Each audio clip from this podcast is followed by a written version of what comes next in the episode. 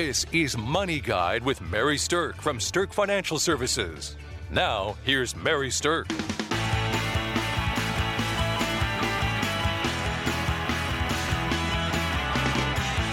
Welcome to Money Guide with Mary Sterk, and today we are talking about money tips from the world's wealthiest women. I think that's a super fun topic. Today I have with me certified financial planner Kelsey Banke. Good morning. Kelsey and I would like to both be on this list of world's wealthiest women. It's only a matter of time, Kelsey. It's only a matter of time. So here's the thing is that, everybody has got their viewpoints on money, and there's fantastic tips from men. There's fantastic tips from women, but sometimes it's just how the messages are said or shared that the emotion behind it, the sentimentality behind it is a little different coming from women. So we thought it would be kind of fun as financial planners and women in the financial industry to share a little bit with our listeners about some of the money tips from some of the world's richest women. So the first one I want to talk about is J.K. Rowling. Harry Potter. Yeah, here we go. She is a rock star author. She is. Worth a lot of money. And one of the things that I admire the most about her is that she keeps falling down to a lower and lower place on the whole wealthiest women's list in terms of how much money she has because she keeps giving it away. She's like this charitable, amazing person. I love that. It's a pretty good way to use your money is to help others and give it away. So I admire that about her. Absolutely. And one of the things that I also connect in with her about is that she didn't come from wealth. And the line that I really wanted to focus on when it comes to money tips from her was this. She said, I have not forgotten what it feels like to worry whether you'll have enough money to pay the bills. Now, I think most of us have had that feeling before. At some point in our life, we've wondered, how am I going to pay that bill?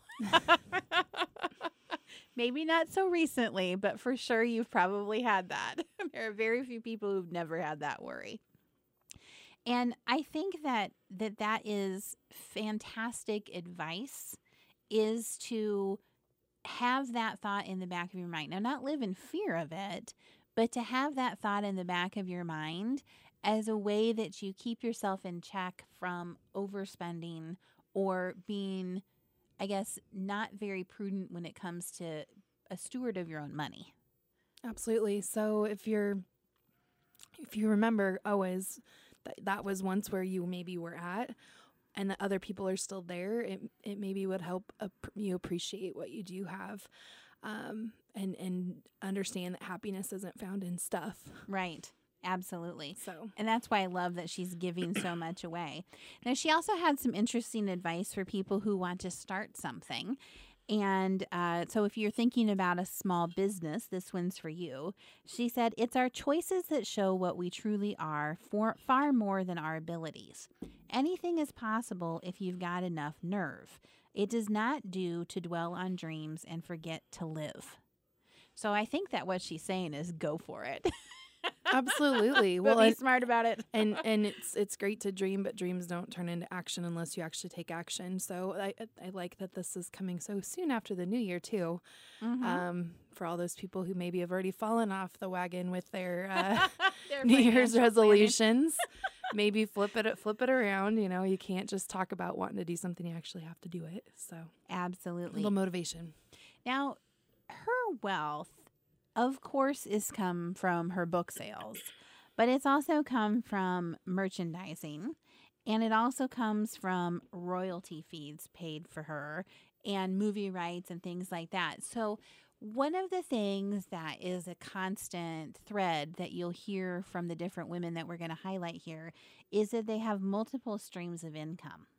They have multiple ways that they're making money, not just all of their eggs in one basket. So as a financial planner, I love seeing that because we talk all the time about diversifying your investments. And this is the same type of theory.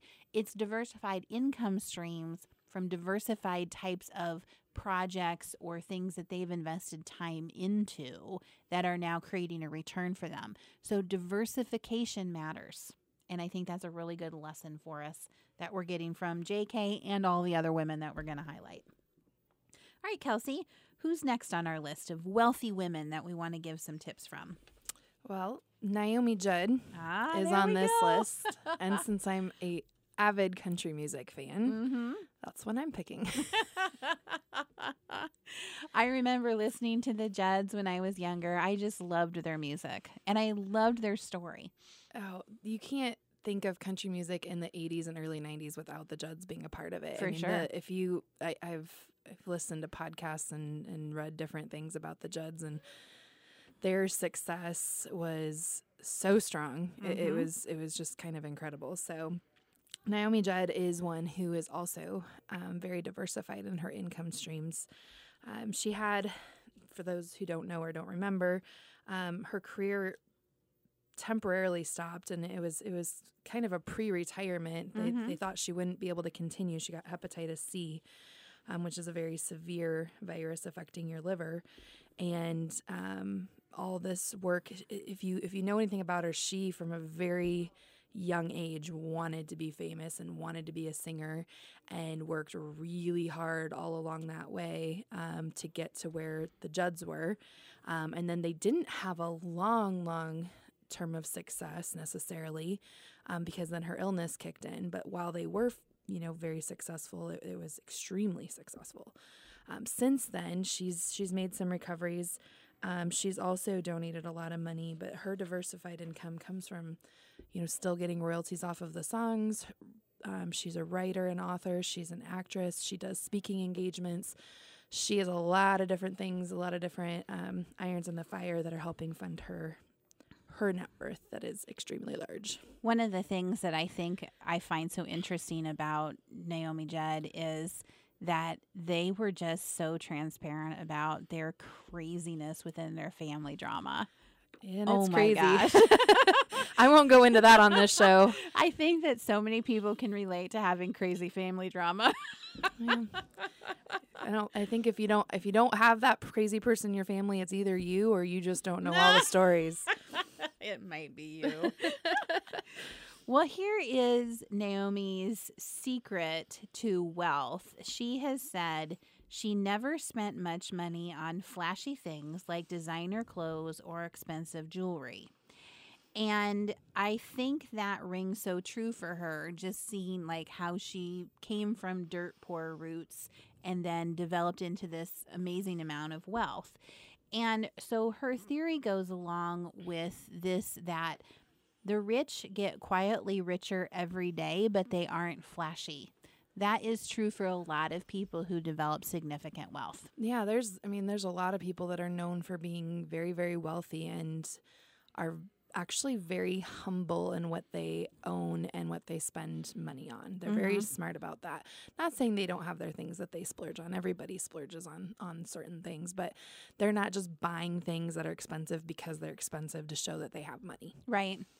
And I relate to both of these women in very different ways, but my own story of going from welfare to wealth management, I've developed this money philosophy that money itself is not about the things that it buys you.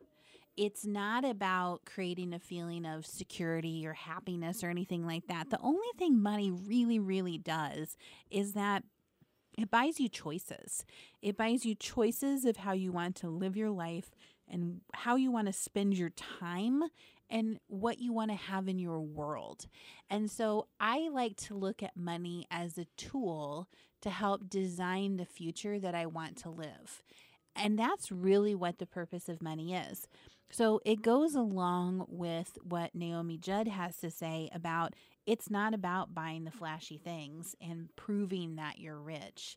It's about having a rich life full of beautiful experience and creating that.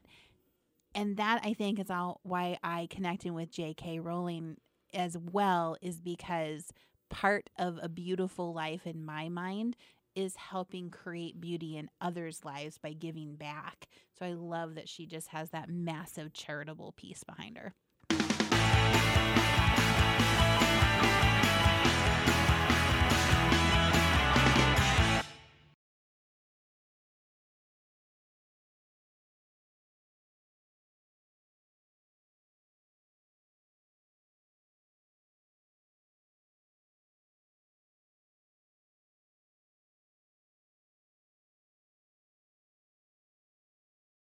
Welcome back to Money Guide with Mary Sterk, and today we're talking about money tips from the world's wealthiest women.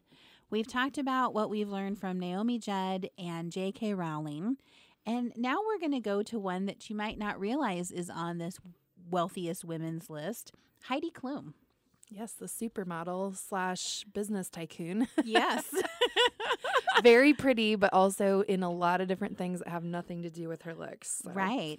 And again, continuing with our theme, multiple streams of income, multiple things that create wealth for her. So this theory of diversification continues to come through. But Heidi Klum not only was a supermodel, but she produced and also hosted the Next Top Model franchise in Germany and the long-running Project Runway.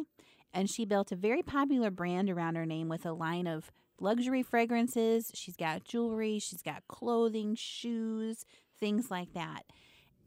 And again, she's built all this wealth, but she is a huge fundraiser for the Children's Hospital in Los Angeles. Yeah, so she's very interesting. Her entire wealth and all of this, for the most part, has been built around high fashion. Right. But some of her advice and really what she's becoming known for the advice side of the world is sensible spending on your clothing. So not necessarily paying for high-end items, maybe even in her own lines, but something she says often is shop in your own closet. You don't have to go out and buy new clothes. You just need to rediscover the new clothes that, or the clothes that you have in your closet. And one thing that I liked that she said is frequently cleaning your own closet is the best way for you to actually wear the things you wear. And I think a lot of people probably can relate to this is, you know, you have a closet and you fill it to the brim and then pretty soon you don't even know what all's in there because It's all crammed together so much. And so taking care of the things you have and making the things you have accessible is a great way to save on money. So you often hear women talking about investing in clothing, and what Heidi Klum suggests is she's big on shopping cheap for trendy clothes while investing in the quality pieces. Mm-hmm. I think that's great financial advice, especially if you're a professional or career woman and you know that you have to dress the part for that. Your clothing budget can be very large sometimes, and it especially depends on where you work also as to whether that means designer clothes, designer brands, or things like that. Some of our listeners would not be able to spot a designer brand to save their lives, and some of them would know instantly if what you're wearing is Chanel. And so everybody is going to fall somewhere in between those two extremes. But all of us have to spend money on clothing. So Heidi, being an active advocate of this look for less concept in fashion and beauty, helps working women around the country be able to present that polished professional image without breaking their pocketbook. Absolutely. There's things that are timeless. A pair of black pump shoes are timeless. They have always been and will always be something you can wear, especially in the business world. So not skimping on that item, maybe buying something there that makes a lot of sense and is maybe a little higher dollar because you're getting a better quality maybe makes sense. But something that's going to be in style for a year and right back out of style next year, you don't want to drop a lot of dollars on that probably because you're not making a good investment necessarily. Here's the last piece of surprising advice from Heidi Klum that we want to share is don't skip great finds just because they don't fit you. Get a low-cost tailoring service to make it sleek and custom-made. I love that. Me too. All right, next we're going to move on to someone that you might not know the name, but her name is Georgina Hancock-Reinhardt. And Georgina is one of Australia's richest women. So she did not build her own wealth from scratch. She originally inherited a mining company that's called Hancock Prospecting. It was built by her grandfather. And what she did, though, is she grew up in the business, she took over the business, and then she helped it dynamically grow to become much more profitable and, again, diversified. Absolutely. And her piece of advice, I think, that stands out most to me is there is no monopoly on becoming a millionaire. Yay! I love it. Right? Anybody can do it, right? Many of these women, Georgina isn't in herself self-made, but she has expanded her wealth. But, you know, you can start from rags and make it all the way to riches, to use that term. And it's not impossible. She says, become one of those people who work hard, invest and build, and at the same time create employment and opportunities for others. So again, there's that giving back component. Mm-hmm. So when you are growing companies, you are creating opportunities for other people to build their wealth as well. And so people who are willing to roll up their sleeves, dive in and work hard tend to begin to rise towards the top in companies like that. Absolutely. I think that's another theme in our list of women here is they all work hard. And it's a misconception among a lot of people that the people that have a lot of wealth don't work that hard and have just tons of luxury and relaxation. And I would argue that all day long these women are talking about businesses and decisions and different ways to invest and doing speaking engagements. And I would argue they have very busy schedules. They probably play hard too when they have their time off, but they are working or committing a lot of mental power to their businesses on a regular basis in order to get to this kind of success. Now, again, with success comes controversy frequently, and Georgina, who also goes by Gina, has dealt with a lot of family controversy. So she's even had legal battles with her own 3 grown children over their family trust. And so I think that's interesting when you're fighting with your own children while you're all still alive about the money, then I think that means that there's some issues there. Yeah. I wouldn't wish that on anybody, but I know it happens. Absolutely not. So what I did like about her in what I was reading was she's just very direct and straightforward, like no doubt about it. So this is her comment that we'll close with her story on. Her thoughts about life and work are this. If you're jealous of those with more money, don't just sit there and complain. Do something to make more money yourself. Spend less time drinking or smoking and socializing and more time working. I feel like she would have been a force to contend with. Right? Get up and go to work. I love it. All right. So, Kelsey, share with us who our last woman is that we're going to highlight in our Money Tips from the World's Wealthiest Women show. Abigail Johnson's going to round out our list today. She is a very, very cool story. Yes. She is the president of Fidelity Investments, part of the Fidelity Management and Research LLC. Their organization manages about $1.6 trillion in Fidelity Investments. This company was originally established by her grandfather in 1946. Yeah, so we have all heard the name Fidelity when it comes to investments. They are a mammoth on the street. And I love, love, love, love that it's led by a woman. And she is a force to be reckoned with. So you may not have heard her name before, though. Because she is all about being low profile and makes a very, very conscious effort to completely stay away from media when she can. Yeah, she's only doing the media when she absolutely has to on behalf of the company. Mm-hmm. Otherwise, you are not going to hear or see her very often. But so she's got a major high profile position and she just does not go after the media attention. So I think that's kind of a cool way to be thinking about it. But because she's in the financial services industry more than these other women were, she's got some great advice that we want to share with you. So when she is talking about creating your own safety net. She's suggesting that every retiree and pre-retiree, of course, have certain things in place. And this is her quote. You should have a retirement income plan in place that incorporates a realistic estimate of anticipated expenses. And if possible, your essential expenses, including health insurance, should be covered by reliable sources of lifetime income, such as Social Security, pensions, and perhaps certain forms of guaranteed income or sustainable withdrawals from savings. This is so smart. Yes, I love it. She's right on the money with this advice.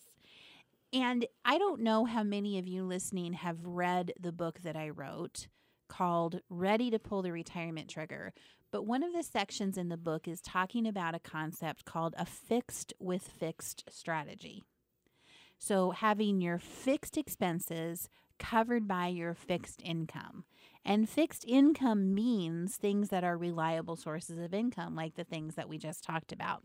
Absolutely. So having something that is mostly guaranteed, maybe has a little fluctuation, but mostly secure and unimpacted by markets and things like that. Maybe, is still subject to some inflation risk, but mostly stable, and making sure that the things you need to pay on a regular basis are covered by that stability and that income that is mostly guaranteed.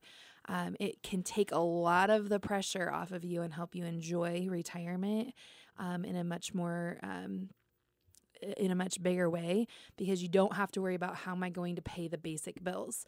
Now, the rest of your income, things that you're going to spend on what we call the variable expenses, the fun stuff, that's going to be influenced by, likely going to be influenced by markets and things like that.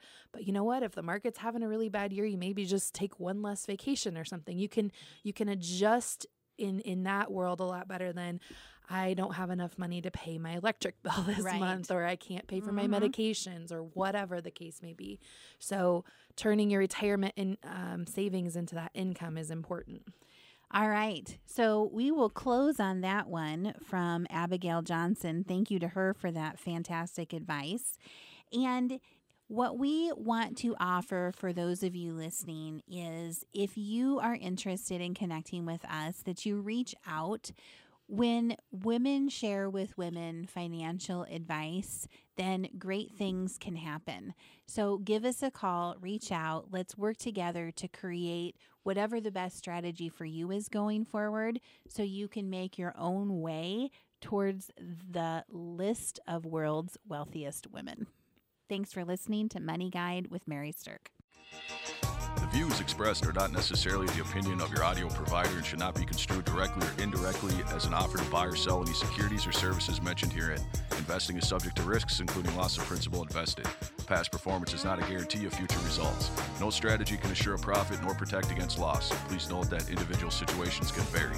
Therefore, the information should only be relied upon when coordinated with individual professional advice. Securities and investment advisory services are offered through Woodbury Financial Services, Inc., member FINRA, SIPC. Insurance offered through Sterk Financial Services, which is not affiliated with Woodbury Financial. Sterk Financial Services is located at 350 Oak Tree Lane, Suite 150, Dakota Dunes, South Dakota 57049, and can be reached at 605-217-3555.